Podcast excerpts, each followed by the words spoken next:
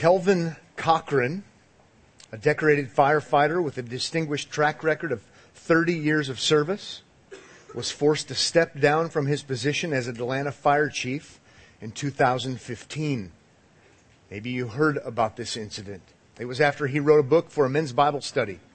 Cochran, a Christian, had included a section about biblical principles on marriage and sexuality, specifically stating that marriage is between a man and a woman before God. He was fired for writing what he wrote on his own time. In December 2017, the U.S. District Court for the Northern, Northern District of Georgia ruled in favor of Cochran and determined that the city's policies were unconstitutional. This last Monday, if I'm not mistaken, the city of Atlanta agreed to pay Cochran $1.2 million in damages and attorney fees. Christians are thankful for this. Christians can be thankful for this. I am thankful for this. But it could have turned out much differently. And I think we are fooling ourselves given our current cultural climate if we think that that will become the pattern to reward people such sums of money for their outside of work biblical convictions. Christians need to know while we're grateful for what happened there, just because we're Christians who live in the United States of America, for example, doesn't mean we're somehow isolated from shame, that we're protected from ridicule, that we are somehow safe from persecution. We would be foolish to think that given what Jesus himself said, and as Christians, we're followers of Jesus.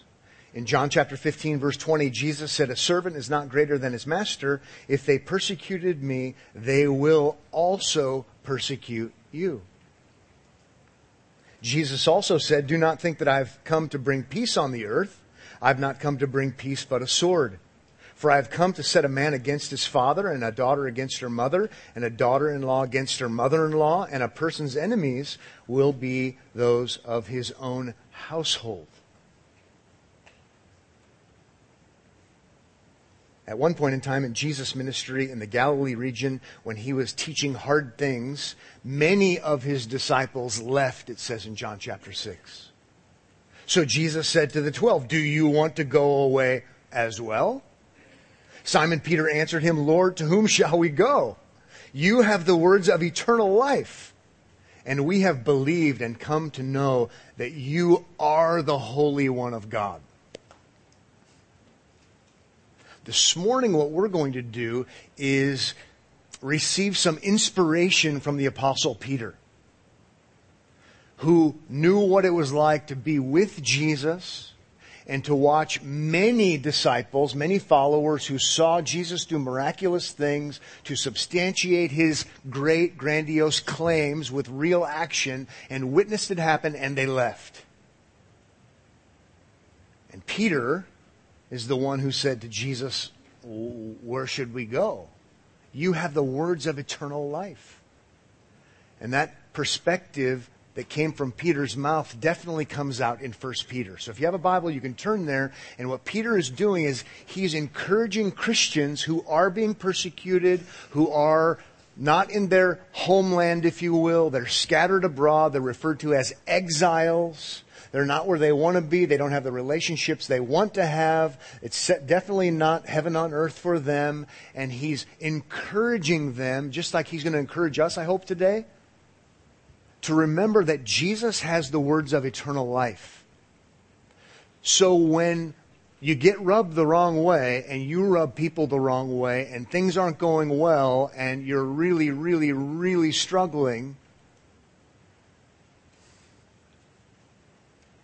it still makes all the sense in the world to trust in Christ because he has the words of eternal life.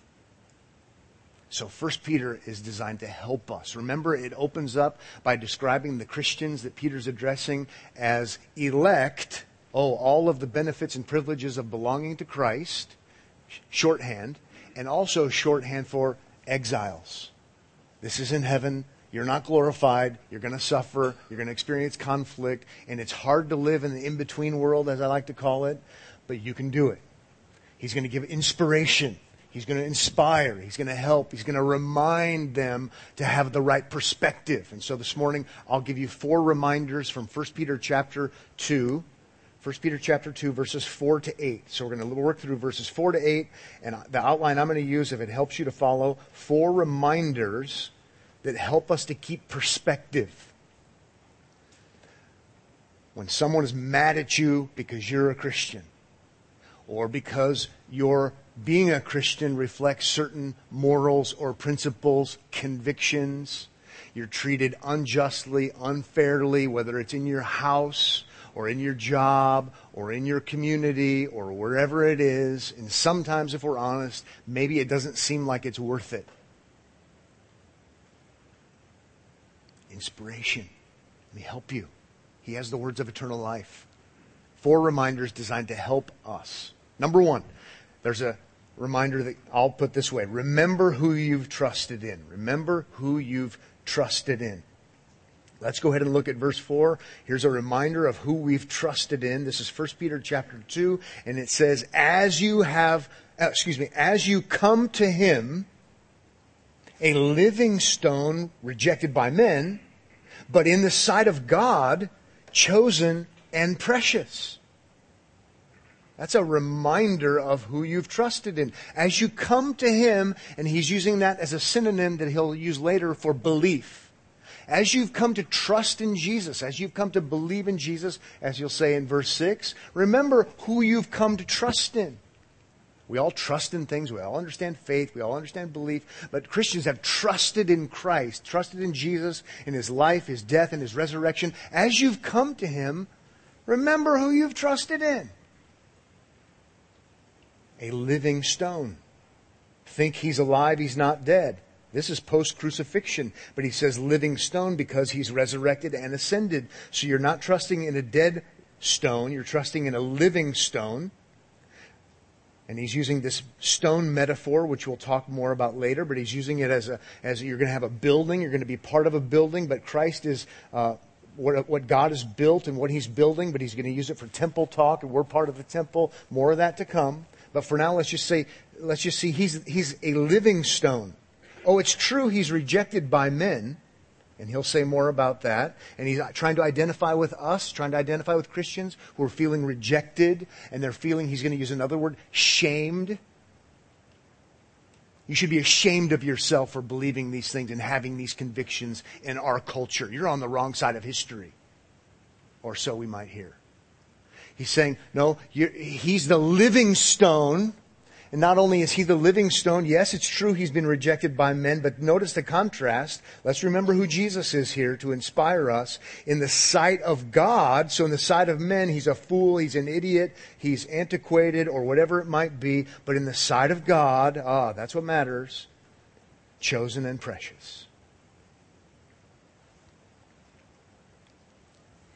It's very simple, stark, clear but the kind of thing I need to hear. I like people that like me. There's something wrong with us when we're not that way, right? Some of you are seeing counselors about this. I like to be liked. It's normal. I like, I love to be loved. I, I, want to be accepted. I like friends. I like positive relationships, not the negative kind of relationships. It's just how it is for us. But the reality is when you're trusting in Jesus who was rejected by all different kinds of people, significantly he ends up crucified because he's rejected by powerful people.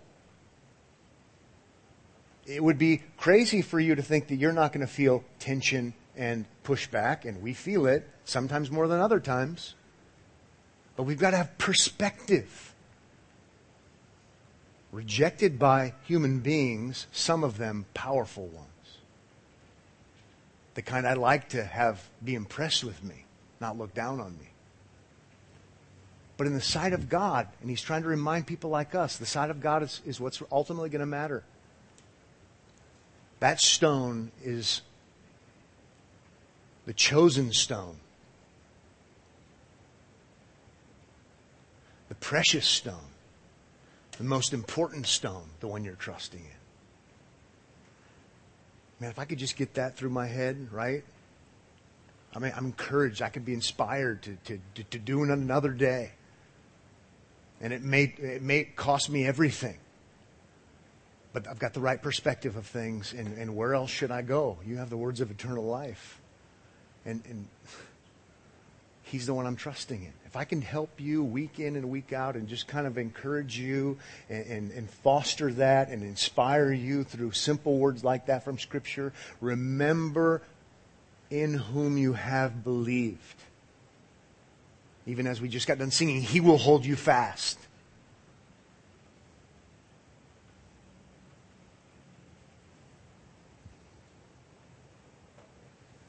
Rejected versus chosen and precious. He's the living stone.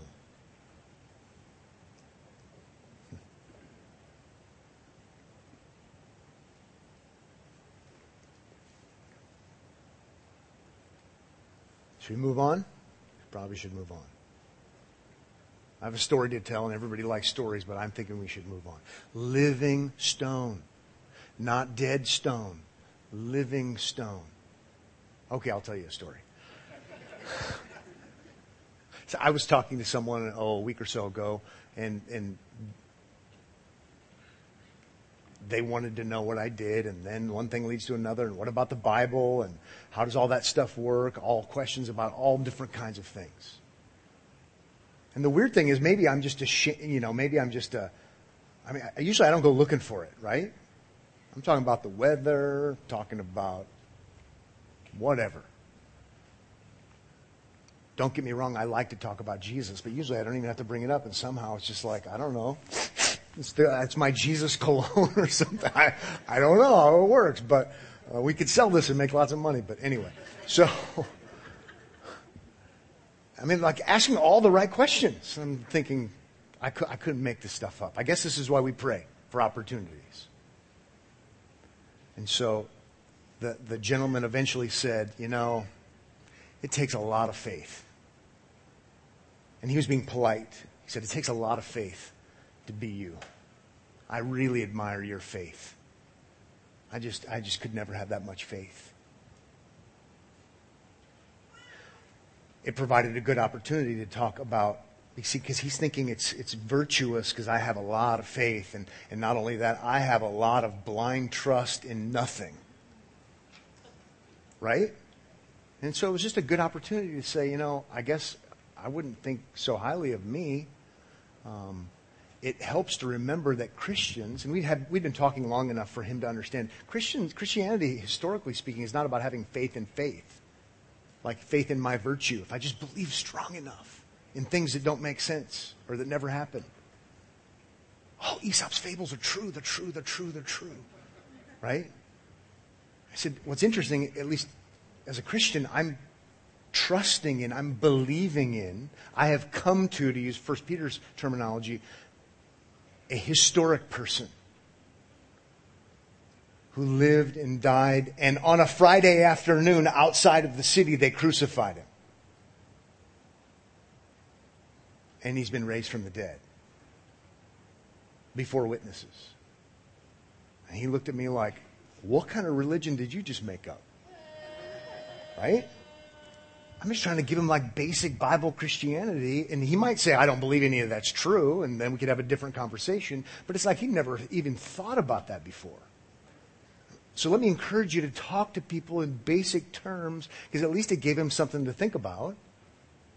God works through these things. I can't change his heart, you know, having the right answers. But he'd never even thought that that's what Christianity believes or teaches or put the pieces together.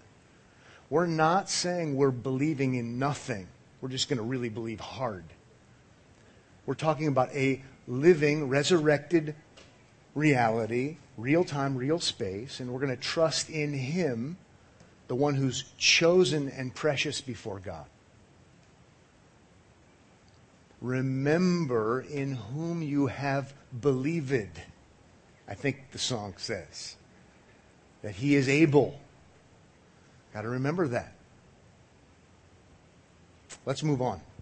No more stories. Till the next one. Number two, remember who you are in Christ. Remember who you are in Christ. Again, this is real basic, but it is real important. In fact, how about these are stunning words if you just let them be stunning.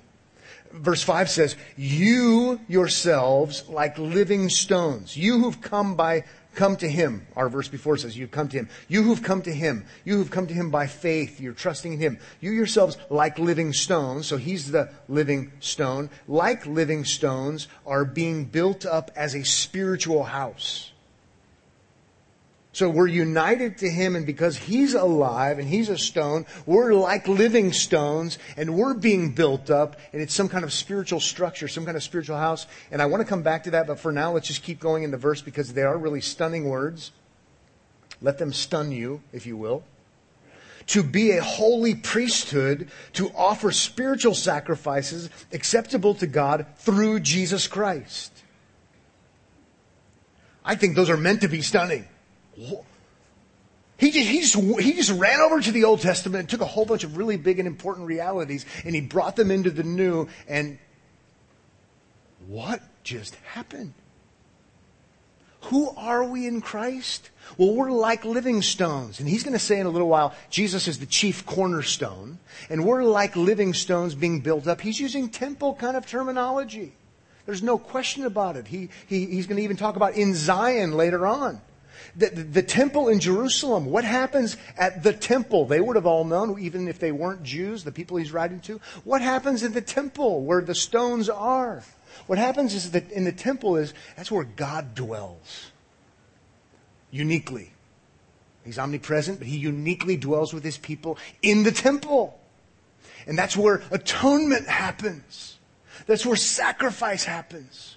There's a whole Old Testament history of those things happening. And that's why we have the priesthood. And if you're a part of the priesthood, you're really close to God. And if you're not a part of the priesthood, you need to have a priest because you need them on your behalf to get really close to God to make sacrifices. This is striking what he's saying here because he's using that imagery and he is saying, Jesus is that stone and you're like living stones being built up. That's where God uniquely dwells. You're a part of that. Think about these folks who are exiled, persecuted, shunned. Maybe they don't have much. They certainly don't have a temple. We're just all the slackers out here. We got nothing. We got no smells. We got no bells. We got no priestcraft. Right? We heard there's a letter from Paul floating around somewhere that's a circular letter. We sure hope we get that sometime because that would help us understand our Old Testament that we do have. Man. Dare I say, kind of sucks to be a Christian. We got none of that stuff. If you're offended by that, sorry. But I mean, right? It's, it's a bummer. We got, we got, we don't have any of that stuff. And he's saying, you have all of the stuff. It's better. You, you have the living stone and you're like living stones being built up. And you're, you're making spiritual sacrifices that, by the way, are better than those things that we're prefiguring.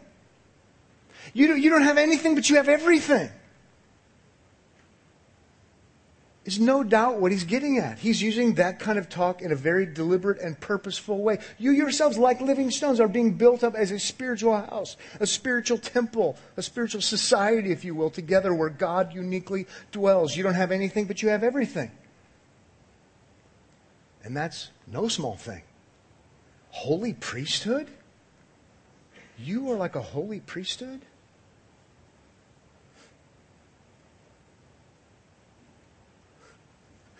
I like it that Peter, too. Peter, let's give credit where credit is due. Peter is an apostle. Unique, special, extraordinary. And he doesn't say, oh, and by the way, Jesus nicknamed him Rock, right?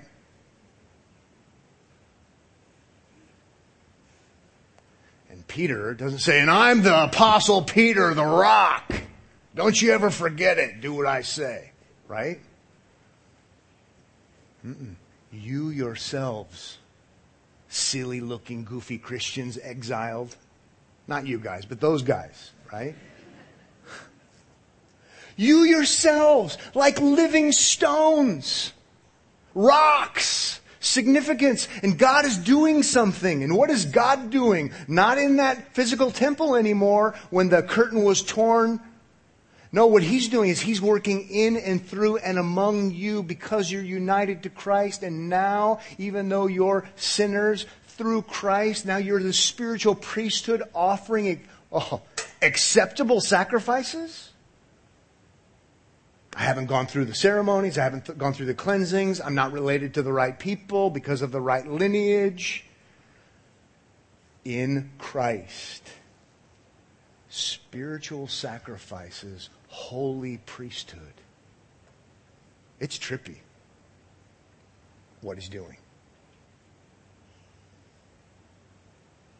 It's exceptional what he's doing. It's extraordinary what he's doing. We don't think of ourselves like this. He's not doing it to make them prideful. He's saying, You're hurting, you're down, you feel like you've got nothing, and then something worse. Just, just let me just remind you of who you are in Christ.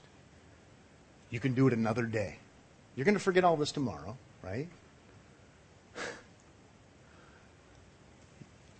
It's good. It's good to be in Christ. He has the words of eternal life. And now, by the way, if this is true, by the way, now the things you do, I'm going to keep verse 5 in the context of things. Sacrifice is acceptable to God through Jesus Christ. Remember earlier in 1 Peter, he talks about how our conduct should be different. We're to be holy for God is holy. And we should do, we shouldn't just live the same old way we used to live, and we shouldn't just live like every other run of the mill unbeliever. We're supposed to live a certain kind of way. And he'll talk about it later in the book. Now that we're Christians,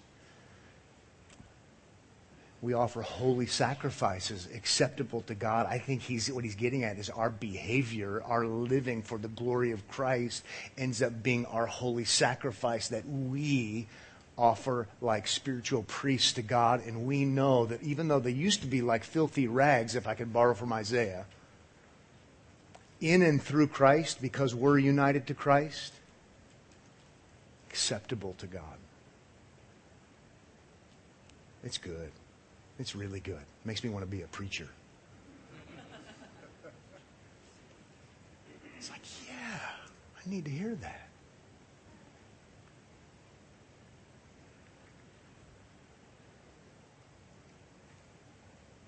You yourself. I, what I wrote in my notes is from the very beginning of, of verse 5, is it? Yeah. You yourselves, and I did dot, dot, dot, holy priesthood.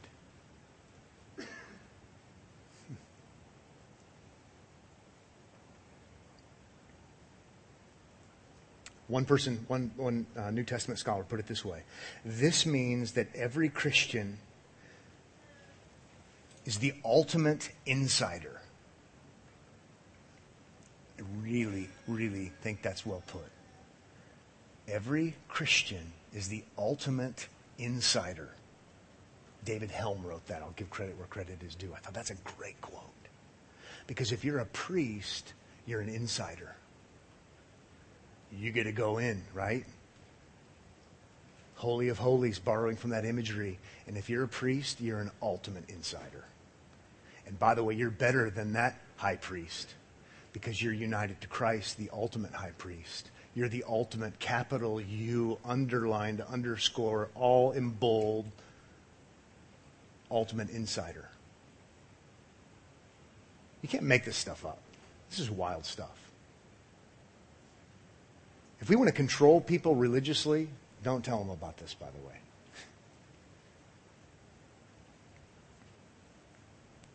But we don't want to do that. This is great. Who am I in Christ? This provides motivation. I want to do the right thing, even if I'm in, in a difficult spot. Do the right thing for the right reason. I, I have a- I'm able to do this. I'm free to do this. You're free to do this. That's inspiring. Let's move on to number three, a third reminder. Remember that this is what the Bible says. Remember that this is what the Bible says. And, maybe there's a better way to put that. In, in, in other words, remember, this is not new. No, there's a better way to put it. Anybody keeping up? remember, this is part of the plan. Okay? So he's going to quote the Old Testament, multiple passages, at least two, and he's going to say, this is, this is what God designed even in the Old Testament for this to happen this way regarding Christ. So this isn't, this isn't, this isn't, isn't the, this isn't the we came up with this, but it wasn't part of the plan. He's going to quote Old Testament scripture to say this is, this is part of God's plan to begin with, that it would work out this way. Types and shadows find fulfillment in substance and reality. This is part of the plan. This is biblical, as in Old Testament-ish, right? Rooted and grounded. And, and this is part of the unfolding drama plan. And so here I am suffering, persecuted, and I've got friends and relatives, and they sure seem to have a lot more going on than I do, because they've got smells and bells, and they've got all the stuff, and I seem to have a lot, a whole lot of nothing. It sure seems like physical's better than spiritual. I might be tempted to think. And he's going to, and then the, the Jesus thing, if he really would have been the one, then why did they crucify him? Yeah, Christianity is crazy and wrong and broken because if it would have been right, they all would have bowed down and worshiped him might be in the back of my head. Peter, what he's going to do is, no, this is actually what it talks about in the Old Testament. So the reminder to inspire you is this is biblical. This is, this is, this is by design. This isn't a mistake. Okay?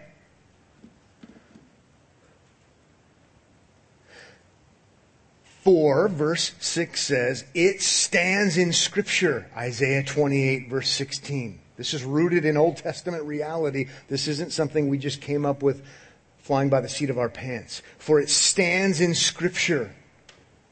Behold, I, that's God doing the doing, so this is important. I want to be on God's side, even though I'm on everyone else's bad side sometimes.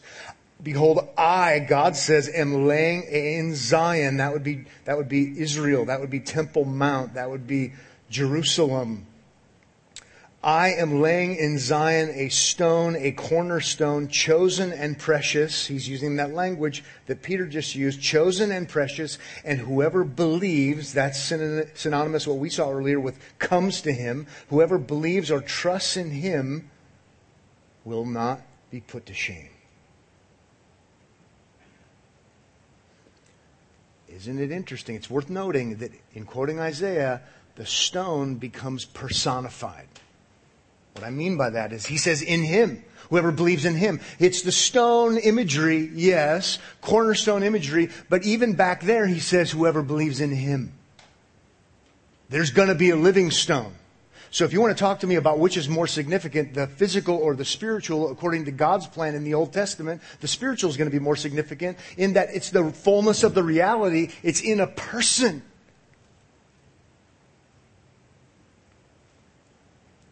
God's doing. Behold, I am laying, laying in Zion, Jewish temple. Everyone would be aware, even non Jewish people. That's what happens in Zion and from God's perspective, chosen and precious.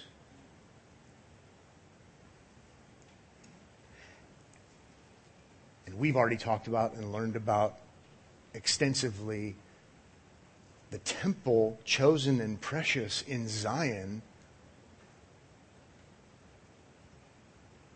is Jesus. Remember John chapter 2? If you destroy this temple, I'll rebuild it in three days. Jesus claims to be the living stone. Jesus claims to be the ultimate meeting place with God, where ultimate atonement and forgiveness happens. I love it. I've got to remember that this is actually not just spoken about in the New Testament, it's anticipated in the Old. As an aside, I would remind you the Old Testament talks about a coming new covenant, and that therefore assumes that the Old Covenant eventually is going to be treated as the old covenant. See what I did there? I went to public high school, but I, I, I really know how to confuse people. No. It's, it's all part of a, a, a purposeful plan. I am laying in Zion the living stone, the chief cornerstone. Now, in 1 Peter chapter 2, verse 8, we're not there yet, but he's going to talk about how this was an offense to unbelievers. He's going to quote Isaiah chapter 8, verse 14. And this very one who's the chief cornerstone is also a stumbling block. And that becomes important for us because, again, here I am as Pat the Christian, and I want everybody to be believing in Jesus and find him reasonable and to find him being the one who fulfills all these things. And I can't figure out for the life of me why people don't trust in Jesus. I mean, theologically, I know why.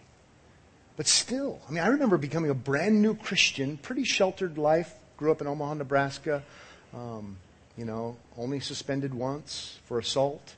Uh, interesting life. Why did I say that?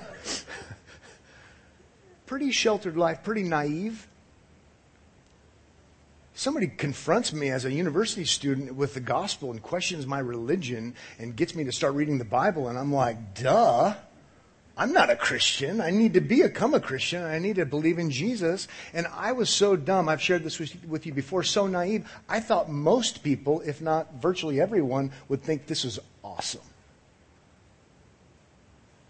It wasn't the case. I thought especially religious people would like it, like my mother in law. I, I, found the opposite to be true. And it just was like, what, what, what in the world? Maybe my Christianity is broken.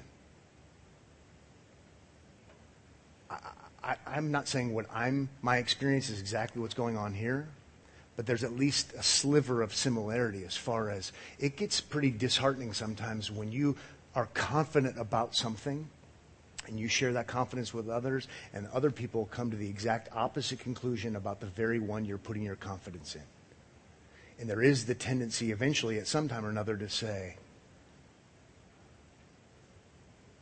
maybe, maybe it is wrong.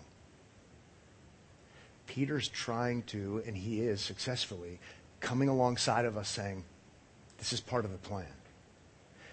God chose precious in his sight, the Son, the chief cornerstone of the temple building where God would uniquely dwell, and he is taking you and united you to him by faith and built upon him and in him part of that great spiritual reality where you're spiritual priests who make sacrifices acceptable to God.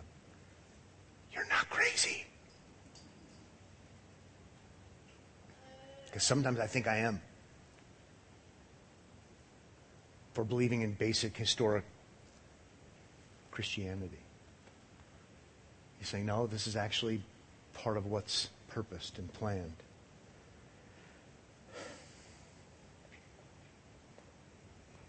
There's no shame in that, even though you're being shamed in a public, temporary kind of way. Chosen and precious. No shame in trusting in Him. Ultimate shame. I think that's good and important, by the way, at the end of verse 6. If you believe in Him, you won't be put to shame. That's important because that's not saying that in the here and now by your friends and neighbors and husbands and wives and kids and grandkids or whoever it might be, He's not saying you never, you'll never be shamed. He's talking to people who are feeling ashamed and being shamed. But from God's perspective, ultimately where it counts, there's no shame in what you've trusted in. Cornerstone, chosen and precious. Just one quick thing about, about the imagery he's using. No doubt he's going to talk about, he's talking about Zion, so he's talking about Jerusalem, he's talking about temple uh, there. We've got Solomon's temple, then rebuilt by Herod for the Jews. But the, the temple is a, is a significant thing. I mean, the temple's not there now, but the walls around the temple that surround the Temple Mount are there, even though it's been destroyed, even though it's, now we've tried to rebuild it archaeologically so you get the gist of it. It is fascinating how massive it is. And it is fascinating. Some of you have been there before where you can walk in the tunnel on the, I think it's the western wall. Um, it is the western wall. And you walk down into the tunnel and you can see some of the stones that didn't get knocked over. And it's daunting. I've talked about it before. Again, some of you have seen it. There's the one stone. I don't know if it's the biggest one or not, but it's the biggest one I've ever seen. And it's the biggest one they have uncovered. 40 uh, some feet by about 11 and a half feet by 15 feet and it weighs 570 tons. It's, it's, it's massive. You just go, what in the world? How did they? And they're going to show you a video later and all this kind of stuff. And you're just like, without Peter Kiewit? I mean, it's just baffling to your mind how, ma- and it's not the cornerstone. I'm not trying to make that point. I'm just trying to make the point that physically the, the temple is daunting. That's not the temple, but the temple mount wall surrounding it, it's daunting physically. It's awe inspiring. And here, let's ratchet all that stuff up a hundredfold. He's talking about the temple stone, and he's talking about the chief cornerstone upon which everything else has to be built or it won't be built right. If you're believing in Jesus, Peter is saying, you're believing in the most important part of the whole temple. Oh, by the way, we're not even talking about that temple, we're talking about the ultimate temple. That borrowing from grandeur and greatness is no small thing designed to inspire you and encourage you and help you. I'm not crazy. Institution. You're the one that's crazy. Institution. Anybody know who sings that song? Suicidal Tendencies. Anyway, just get some pop culture here from the 1980s. I have so much baggage, it's not even funny. See, punk rock has its virtues, right? Or not. I'm not crazy. You're the one that's crazy. If you're a Christian, you're not having faith in faith. You're not crazy. Keep perspective. It was part of God's plan even to have Christ be the stumbling block, the very one who the powerful would reject, many of them anyway, would be the one that you would trust in. And it would be right to trust in him, and you wouldn't be put to shame if you trust in him. Let's move on to the last one. Number four. I had one more thing in my notes about this, and so I'll make four shorter. So I got to go back to three. Just as, as, an aside, I was having so much fun quoting pop culture. There, there, we should maybe make a footnote here and tuck it away in our minds about how we view uh, Christianity as it would relate to buildings. Christianity is about people we're being built up as this spiritual building temple structure where the resurrected, ascended Christ is the chief cornerstone. It's about being in awe of how awesome this spiritual reality is. It's amazing. It's baffling what God has done and what God is building. And so we have it wrong, I would suggest to you, when we say, Church of the Holy Sepulchre, it's so awesome. St. Peter's, so amazing. Church of the Nativity, have you seen it? Let's, bar, let's take it outside. We're getting kind of confused here. I'm not saying I don't love great architecture. I'm not saying I don't love great art. Not saying you shouldn't either.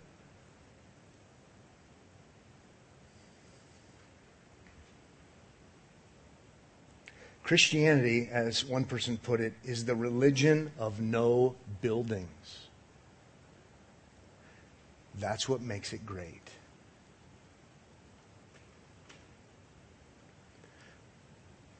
When Christ returns, we can talk about buildings. In the new heaven, in the new earth, in the Jerusalem, the New Jerusalem. Let's not get it backward. Because, by the way, if it were about buildings right now, we wouldn't be the exiles. We would just be the elect. And let's build what looks like heaven on earth, by the way. Okay, I'll move on. No apologies. Number four, remember the bigger picture. Remember the bigger picture. This is just a good way to end, to encourage us. Remember the big picture of things, which I don't always remember. Verse 7 says, So the honor is for you who believe. So when you're insulted and undermined and lose the promotion, how honored do you feel? How about that fire chief? How honored did he feel? No honor, only shame. Okay?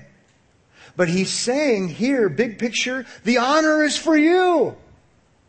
The honor is for you ultimately because you're trusting in the honorable one. Okay, let's keep going. Verse 7. But for those who do not believe, he's going to quote Psalm 118, verse 22 the stone that the builders rejected has become the cornerstone. In our context, accordingly, according to plan, this is intentional. And then he quotes Isaiah 8 a stone of stumbling and a rock of offense. They stumble because they disobey the word, the gospel word in 1 Peter, as they were destined to do. We only have time for the simple sorting out of the very same stone that you find wonderful and life giving, where you won't be put to shame when you trust in Him, is the very, very, very, very same one that people stumble over and reject. It's not that we have two different Jesuses, it's the same Jesus. Keep perspective. Keep perspective. Keep, keep perspective. Don't think if I only had a different Jesus, if I only had a different Jesus. You don't want a different Jesus, but the very same Jesus that people find beautiful, wonderful, trustworthy, and they place their confidence in, the one who God says is chosen and precious, is the very same one who others will say, I wouldn't mind Christianity if it weren't for their Christ. You're not crazy. Keep perspective. Shall we be done? I think we shall. Let's pray. Father, thank you so much for this morning. Thank you for the Lord Jesus Christ. No doubt what we've talked about this morning just begins to try to plumb the depths of the riches of his kindness and grace. Thank you that Jesus voluntarily, as the, the, the eternal Son, who, who is without beginning and without end, chose to become one of us because he loved us. And that he came into this world and he came here, he became one of us, a member of the human race, and he did everything perfectly. He was treated as if he'd done everything wrong and was crucified on a cross. Thank you that that very same Christ, the sinless one, the perfectly righteous one, was victorially, victorially raised from the dead only to live on and to live forever, that he is the ascended one. He is at, seated at the right hand of the Father, even now, as Peter talked about earlier in 1 Peter, that our eternal inheritance that is ours because of Christ is protected, it is kept. Thank you that we're so privileged to know all of these things in greater detail than believers who came before us, even like in the Old Testament. Encourage us today as we go, whether we're facing good times or hard times. Help us to keep perspective. Help us to keep looking forward to the return of Christ, that we would not think that somehow this is it. Help us to long for that day when we are able to see Christ and we're made like him and resurrected in glorification. In Jesus' name I pray. Amen.